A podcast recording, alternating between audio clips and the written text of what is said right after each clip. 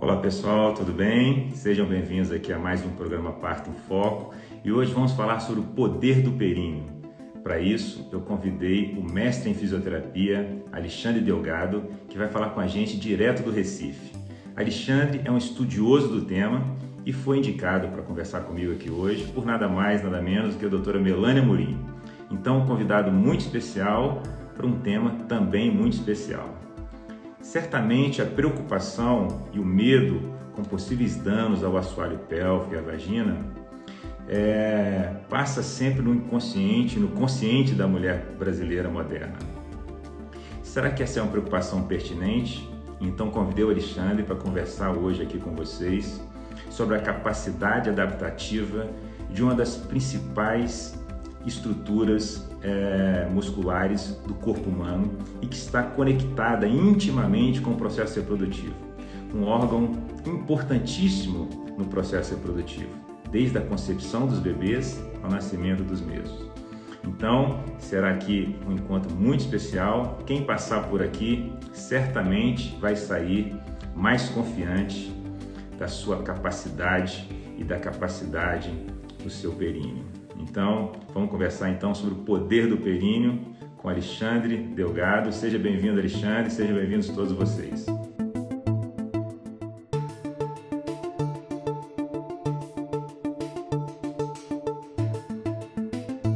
Alexandre, então é o seguinte, fala um pouquinho para mim sobre o seu olhar, né? Aí no Recife também, as mulheres se preocupam muito, né? Como eu disse na abertura, né? Então é uma questão da nossa cultura contemporânea, né? Assim, talvez um pouco do que as mulheres viveram recentemente no Brasil, há 50, 60 anos, né? A falta do cuidado, a, falta do, do, do recurso né? em relação a determinados cuidados, é, a preocupação e o medo e o pânico, né? E o trauma em relação a, a, a, possíveis danos do assoalho pélvico. Você vê isso também aí no seu dia a dia, né? É uma questão da cultura brasileira mesmo, né? Sim, é, o parto vaginal ele é vendido como um fator que vai acabar todo o períneo da mulher. Então, a mulher, as mulheres brasileiras elas têm muito medo. Então, se você for, se você for fazer uma pesquisa e começar a perguntar às mulheres a questão do, do parto, eu acho que é um dos principais fatores que elas vão levantar é essa questão de achar que a vagina vai ficar larga ou achar que não tem passagem na vagina então, é, é algo bem cultural que, na verdade, foi imposto, né? Para essas mulheres que elas não conseguiriam e que o parto ia ser péssimo, não só para a saúde dela, que às vezes elas nem pensam na questão da saúde dela, mas pensam muito mais na questão do parceiro. E isso a gente vê que é uma questão bem patriarcal, bem machista desse universo. E muitas vezes isso é levado para o parto. Então ela tem aquele medo, achando que o assoalho pélvico dela não está suficientemente preparado para aquele momento, uma vez que o corpo dela está totalmente, se ela tiver totalmente indicação, o corpo dela vai estar tá, é, bem preparado para acontecer o nascimento. Então, essa cultura é, da vagina curta, da vagina é, sem passagem, que não tem passagem, ou que o assoalho vai ficar é, flácido e folgado, isso é, eu acho que é cultural do Brasil. Né? A gente não vê. Eu hoje atendo algumas mulheres fora do Brasil por conta da questão do, da, te, do, da teleconsulta e a gente não escuta muito esse medo que elas têm lá. Né? Ela tem muito mais medo da questão do, da, de ir para uma cirurgia cesariana. Elas têm, morrem de medo de acontecer é, esse processo. Aqui no Brasil, não. As minhas pacientes, elas chegam com esse, esse discurso que eu falei para você, né? Da vagina e o esposo, o que, é que o esposo vai achar. Então, é uma questão totalmente patriarcal e cultural do nosso país.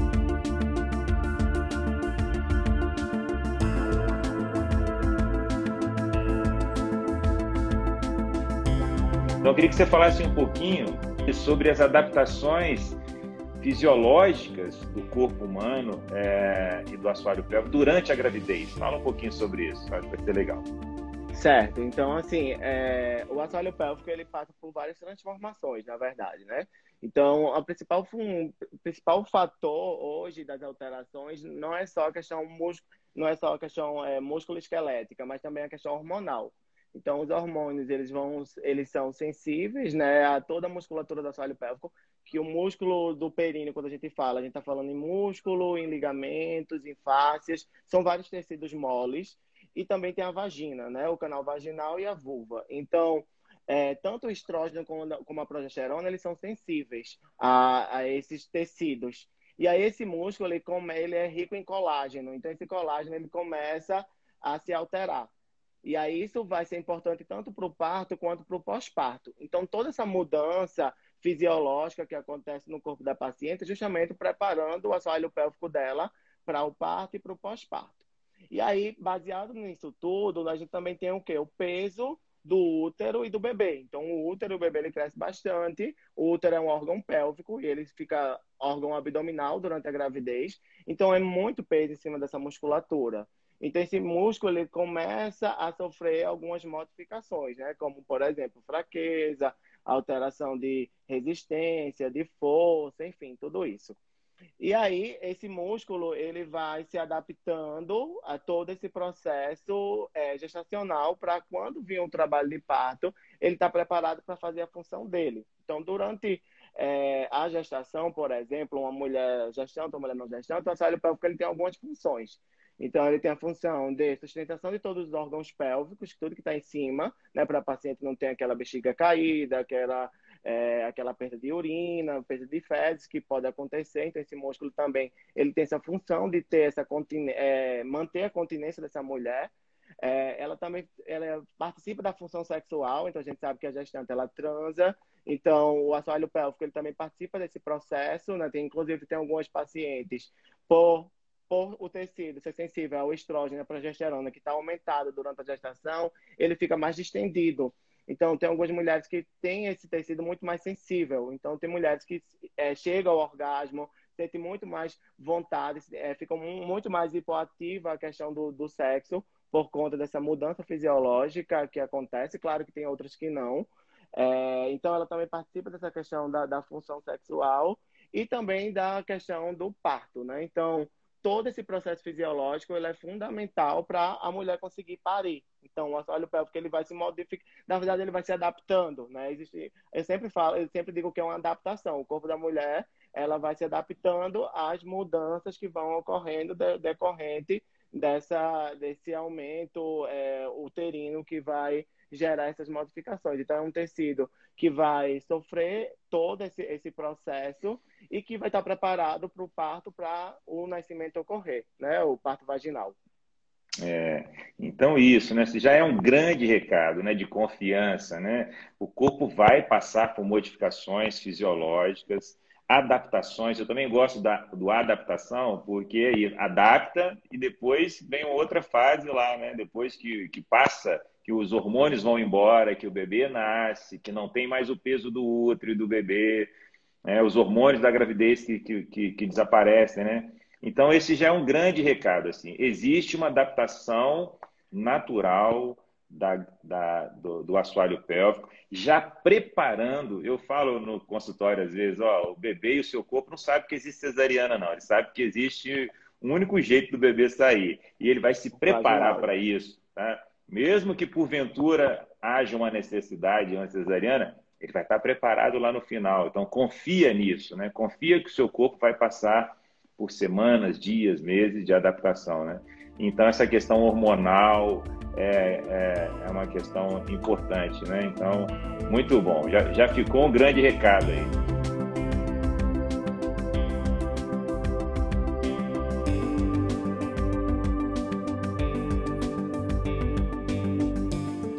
Mas, obviamente, estou conversando com um fisioterapeuta e falando de gravidez e de, de adaptação, existe alguns cuidados que podem potencializar essa, essa melhor adaptação a essa, a essa fase, né? Fala um pouquinho o, o, que, o, que, o que podemos fazer aí no pré-natal. Certo. Então, assim, é, de acordo com a Sociedade de Continência, a Sociedade Internacional de Continência, que é o que realiza as diretrizes que são mais recomendadas e as revisões sistemáticas. A gente está falando de ciência, de ciência de fator de impacto muito forte. O treinamento da musculatura do assoalho pélvico com fisioterapeuta especialista em saúde da mulher, ele pode trazer alguns benefícios. Que benefícios são esses? Então, como eu falei para vocês, o assoalho pélvico ele começa a se modificar. E aí, algumas mulheres, ela começam a sentir também alguns sintomas, como, por exemplo, incontinência urinária, que não é tão interessante, ficar perdendo urina e tudo mais. É bem comum durante a gravidez, mas não é legal, né? Porque a gente sabe que perder urina, né? você vai para um lugar, ou você vai fazer uma atividade física, ficar perdendo urina não é interessante. Então, hoje a gente sabe que... Alexandre, treinamento... lembra, lembrando que isso está falando do escape de urina, que é uma coisa né, que não, preocupa muito as mulheres e tal mas é, o bebê nem, nem nasceu, né? É isso, né? Então, isso, é, aumenta a probabilidade de acontecer só pelo fato de você estar grávida. É a, a gravidez e as adaptações da gravidez, né? Então, nem teve bebê passando pela vagina. Isso, nem teve bebê passando pela vagina. Então, muitas mulheres, algumas mulheres, elas ficam né, perdendo essa urina. E é comum durante a gravidez, mas que pode ser tratado, né? Então, a gente tem hoje alguns. É, hoje, as recomendações é o treinamento da musculatura do assoalho pélvico. Então, hoje a gente sabe que o treinamento da musculatura do assoalho pélvico é fator de proteção. Então, se essa mulher ela começa a realizar o treinamento do assoalho pélvico por volta lá da 13 terceira, 14 quarta, enfim, o tempo que ela achar interessante de iniciar, quanto mais precoce, mais legal também, a gente consegue prevenir 54% a chance dela ter uma incontinência urinária, por exemplo. E aí a gente tem esse treinamento como algo interessante. Hoje, a, hoje tem uma revisão sistemática de uma revista de um periódico também muito um fator de impacto alto, mostrando que o treinamento ele pode ser um fator de proteção também para laceração perineal, e aí a gente vai falar um pouquinho mais lá na frente, como também a massagem perineal como fator de proteção. Então, é, se essa paciente ela faz uma, uma habilitação, eu sempre falo que ela chega para a gente sem nenhuma queixa e aí a gente vai habilitar essa musculatura para um processo que ela vai passar por um parto vaginal, é super interessante. Então, a gente tem como evidências muito boas mostrando a importância é, desse treinamento. Independente de, da paciente ter ou não perda de urinária ou tudo mais, eu sempre falo que o treinamento da saúde pélvica é para o resto da vida. É como se eu vou fazer academia. Eu faço academia não é porque eu tenho alguma patologia, mas eu faço academia para prevenir então, o treinamento do assoalho pélvico seria importante para todas as mulheres, independente da gestante ou não, né? Porque seria é um músculo que precisa também ser trabalhado e que isso vai ser importante para o resto da vida. Claro que se a mulher tiver condição de realizar, se ela puder e tudo mais, né? Claro que não é obrigatório. Mas em alguns países, alguns países europeus, a gente já tem um fisioterapeuta no pré-natal pago pelo Estado. Por exemplo, eu tenho uma, uma prima minha que é cientista na França e de classe super alta e ela teve o atendimento fisioterapêutico tanto no pré-natal como no pós-parto pago pelo Estado. Então, tem vários lugares que o fisioterapeuta já está inserido no pré-natal do SUS e do, enfim, do SUS que eu digo aqui seria no Brasil, né? Do, do uhum. sistema de saúde. Então, é, essa, esse, a gente, enquanto profissional fisioterapeuta, a gente está para é, potencializar e habilitar mais essa mulher, já que ela consegue, mas dá, potencializar ainda mais esse processo, se ela quiser, claro, né?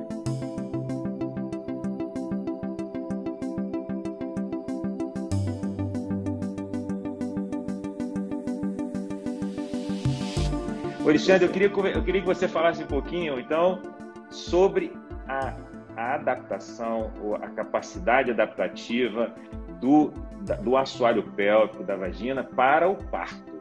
Né? Assim, e esse é o grande, o grande, grande medo, a grande preocupação da mulher moderna. Isso, poxa, um bebê de 3 quilos passar pela minha vagina, isso, é, isso não é compatível. A minha vagina é pequena e tal. Sim. Fala um pouquinho assim dessa rede complexa de músculos e, e, e, e como ela, ela se adapta para esse fim. Fala um pouquinho sobre isso com detalhes assim.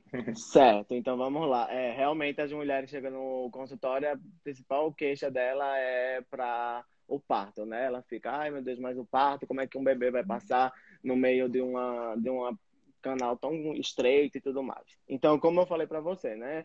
É, esse músculo, na verdade, o músculo do assoalho pélvico, ele já vem sofrendo modificações e adaptações na gravidez. E aí, quando chega no trabalho de parto, é, a gente tem agora uma produção de outros tipos de hormônios. Então, o assoalho pélvico, ele é um músculo, ele é tecido. Então, ele não vai impedir um, por exemplo, a cabeça de um bebê passar pelo canal de parto, porque não tem como é, um tecido ser tão forte de impedir um bebê passar. Então, a primeira coisa que a gente tem que desmistificar é que ele não é um, um músculo que vai fazer, que vai impedir o bebê passar pelo canal de parto, porque aí a gente está lidando é, força de osso com força do corpo da mulher com o tecido que não é não impede. Mas só que esse músculo, ele tem várias funções. Tanto no primeiro período de trabalho de parto, é aquele momento de dilatação, que a mulher passa com aquelas contrações, e também para o segundo período de trabalho de parto.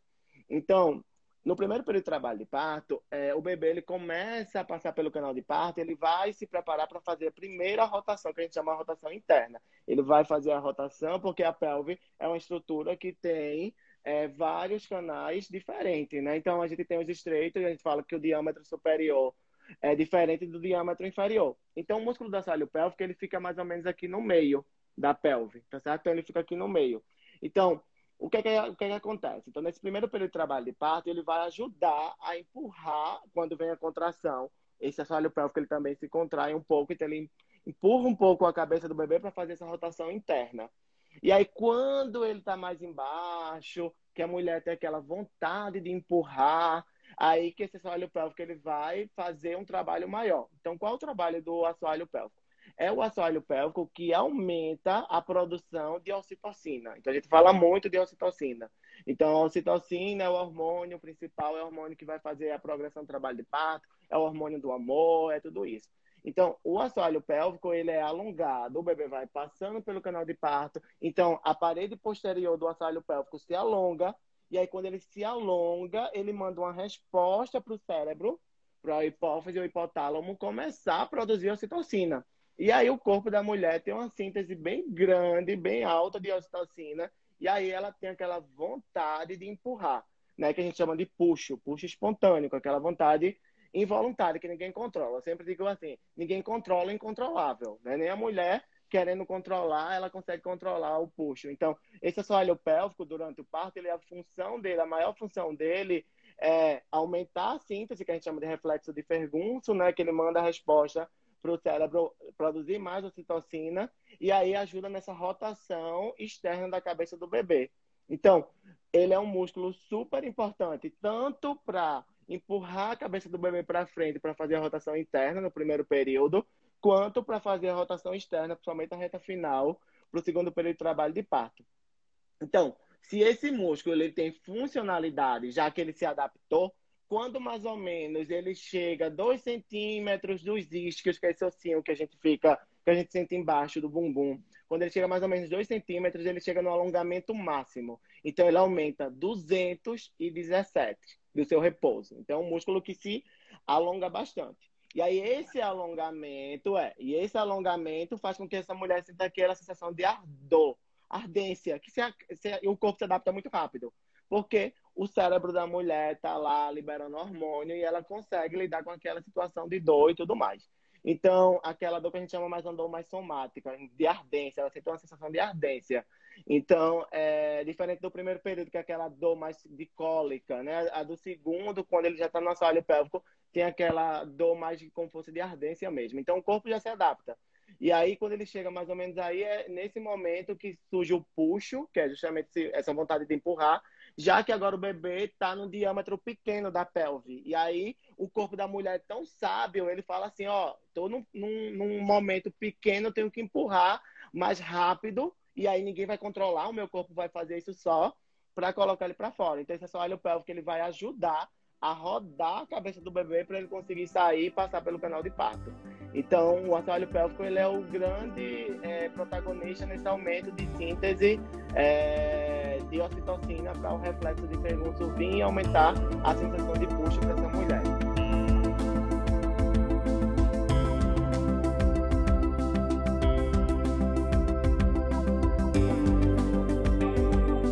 E o pós-parto? Como é que é? Como é que acontece uh, uh, esse, essa adaptação, né, ou esse retorno da, da, da, dessa musculatura para um estado é, pós-gravídico, assim, né?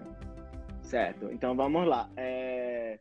Como eu falei para vocês, os estudos hoje mostram que não há diferença da cesárea para um parto vaginal. Então, em termos de função do assoalho pélvico, isso estou falando de revisão sistemática publicada em revistas muito fortes, revista da Sociedade Internacional de Urogicologia, é, mostrando que não há diferença. Então, independente, a cesárea hoje não é fator de proteção, como todas muitas pessoas vendem isso, né? Ah, você vai para uma cesárea e vai ser fator de proteção para você não ficar larga, para você não ficar perdendo urina, para sua bexiga não cair. Então, isso não acontece. A gestação por si só já leva a transformações e adaptações nessa estrutura, como a gente falou.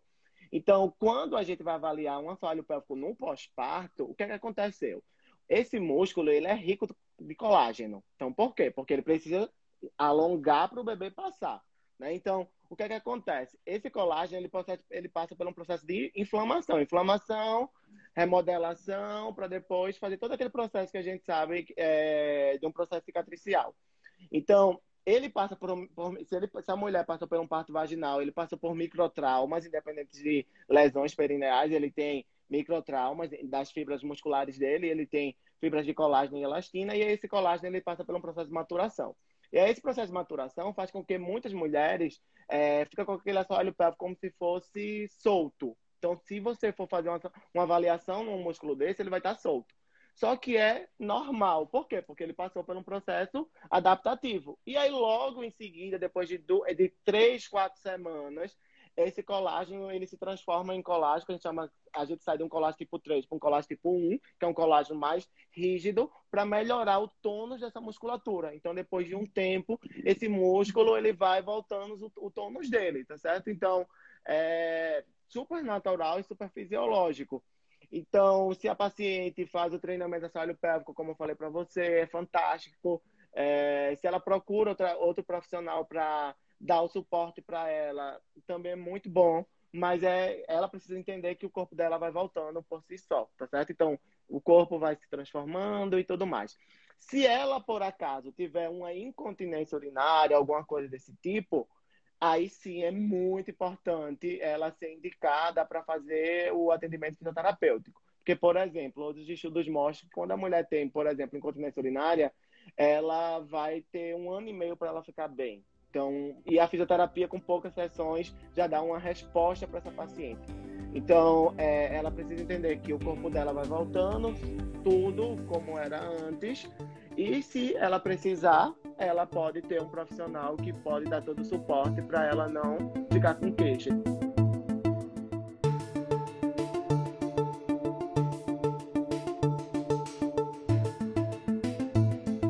Traçar um, plano histórico aqui, né? Durante milhares de anos não existia episiotomia. Episiotomia é o corte na vagina. O médico faz, o, enfermeiro obstetra uma anestesia e corta quando o bebê está nascendo para o bebê poder é, finalizar a passagem. É, durante milhares de anos não existia episiotomia porque não existia médico, não existia bisturi, não existia agulha, não existia anestésia, uhum. não existia nada, né? Então, quando o parto veio para o hospital, gente, começou a se fazer episiotomia em algumas situações. Né? E chegou a minha geração, que formei há 20 anos atrás, aprendendo a fazer episiotomia em todos os partos. Em todos os partos.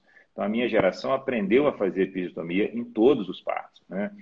E, e logo a seguir, né, depois que eu me formei, a, a, ciência começou a comprovar, estudando, né, é, comparando, como você disse, né, é, que a epistomia não deveria ser feita de forma rotineira, como foi ensinado para muitos médicos, né? no Brasil e no mundo, né? que a epistomia deve, deveria ser seletiva ou restritiva em situações muito pontuais. Né? E o que o Alexandre está falando agora é que, muito provavelmente, daqui para frente, é possível que a ciência vai começar a provar cada vez mais, ou ano após ano, que a epistomia deva ser proibitiva ou abolida, né? Então, é, a gente está passando por essa transformação histórica, né? Assim, e, e, e, na direção de respeitar mais uma vez a capacidade e o poder dessa estrutura, né? Isso é incrível, né? Total. E a, a gente está realmente é, passando por esse processo na tentativa de realmente abolir e é uma questão também educacional, né? Para as pessoas, é, a equipe de saúde precisa entender que, a, que as coisas vão evoluindo, né? E que essa evolução ela vai acontecendo. Então, muitas vezes a gente está lá num trabalho de parto, período expulsivo, às vezes demorado e tudo mais, e as pessoas às vezes não sentem, é, não, é, às vezes por falta de informação ou tudo mais, não, não tem noção que o corpo da mulher é capaz. Então vai lá, acha que já teve alguns partos que eu já escutei assim, ah, se eu fizer uma episiotomia aqui, vai ser ótimo que vai prevenir. E aí quando o bebê sai, não teve nada, não teve nem laceração, de, nem de mucosa. Até porque não tem como saber se vai ter ou não vai ter, né? Porque lesões muito fortes, lesões muito grandes, é, de terceiro e quarto grau, 3A, 3B ou 3C, ou quarto grau, é de esfintenal é, interno e externo, né, Anal? Então, é, não tem como saber, porque é dentro da vagina. Então, é, eu acredito que um futuro próximo com, esse, com o processo de fortalecimento do feminismo, do empoderamento feminino, a episiotomia vai ser abolida, né? É, de uma forma que pode, possa até chegar a ser é, proibitiva em todos Proibitivo. os lugares. Infelizmente, ainda não é. é. E é muito importante que a gente deixe claro aqui para as pessoas, né, Alexandre, que isso não é opinião do Alexandre, que não é opinião do Dr. Emerson, essas pessoas que gostam de partos naturais, essas pessoas que confiam no poder do períneo, né? Isso é ciência, né? Assim, com o passar dos anos, a medicina tem ficado cada vez mais científica, mais analítica, né? Então, na hora de tomada de decisões, como um procedimento rotineiro feito em todas as mulheres, em todos os países do mundo, ganhou um bebê, vai ter um corte na vagina em todo mundo, a mulher grande, a mulher pequena, a mulher atleta, a mulher sedentária, a mulher obesa, a mulher magrinha. Opa, espera um pouquinho, né? Então começou-se a estudar e comparar quando isso ocorre e, e, e quando essa intervenção não ocorre. Né? Então, estão é, fazendo, estão vivendo um momento de transformação, não é isso?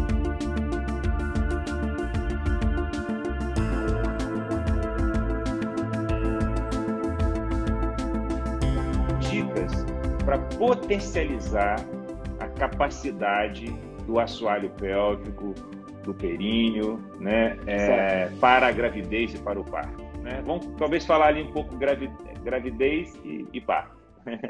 Certo. Então, eu se eu for, eu sou eu sou eu luto para pela minha profissão e eu acredito que a fisioterapia já era para estar inserida no em todo o contexto de do, da gestação parto pós-parto, nós somos profissionais que trabalhamos, temos uma, é, claro que a obstetrícia ela, tem, ela é transdisciplinar, né? Eu até discuto isso muito nos meus artigos, e que a gente tem um olhar é, mais específico em algumas estruturas. Então, é, se eu fosse dar algumas dicas, eu daria para essas mulheres é, realizarem o treinamento da musculatura do assoalho pélvico com o fisioterapeuta, é, trabalhassem a questão de entender seu músculo para saber saber contrair, saber relaxar para o parto. Então, isso é muito importante também. Ela tem uma noção de, do que é relaxar, como se relaxa essa musculatura. É, e também eu, eu diria, eu falaria para ela ficar ativa, né? Porque não é um músculo que está conectado com o corpo todo. Então, não adianta a mulher estar. Tá fazendo o treinamento assoalho pélvico, mas ela não faz uma, um exercício físico, uma atividade física para o corpo para o corpo dela ter mais condicionamento e ela conseguir o parto vaginal de uma forma mais natural, mais tranquila para ela, né? Então eu, falaria que ela fique ativa e se movimente procure profissionais é, importantes que dê todo esse suporte e dê conhecimento para ela de forma efetiva e que não tire o, a autonomia e o desejo dela parir né? Porque a gente também sabe que existem várias falácias de que esse assoalho pélvico está flácido, que ele não tem força, que ele não tem resistência para o bebê passar. Isso é uma falácia, isso é uma mentira. Independente de toda alteração dessa musculatura, o bebê vai passar pelo canal de parto. Mas que se você potencializa, se você procura um profissional adequado para saber contrair, saber relaxar, ter uma boa funcionalidade, você vai ter uma, uma, uma saúde sexual futuramente para o resto da sua vida que vai ser importantíssimo. Então, é, essas seriam as dicas que eu daria para elas. Muito bom, excelentes dicas. Ó, então eu assino embaixo com você nessas dicas e também sou um defensor, acredito que teria um impacto muito positivo é, o papel da, da fisioterapia obstétrica nesse percurso da gravidez. Né? Então, não, é lá na maternidade apenas, não é só no pré-natal apenas e não é só no pós-parto apenas. Né? É, é nesses três grandes momentos da, da, da, vida da mulher. Então, a gente deseja aqui que, que o Brasil evolua nesse sentido. O Brasil tem um serviço público enorme. 70%, eu sempre digo isso aqui, 70% das mulheres brasileiras têm seus bebês em maternidades públicas, com todas as carências e as dificuldades. Então, todos nós aqui precisamos de cobrar, cobrar de quem faz a, a, as políticas públicas, né? cobrar também dos serviços privados que evoluam nesse sentido, né? mas eu não tenho dúvida de afirmar que fisioterapia obstétrica no pré-natal, né? fisioterapia obstétrica no parto, na maternidade, né? nas primeiras horas, talvez pós-parto também, e, e, e, e, nos primeiros meses, né, após a chegada de um filho, ia passar por essa grande transformação.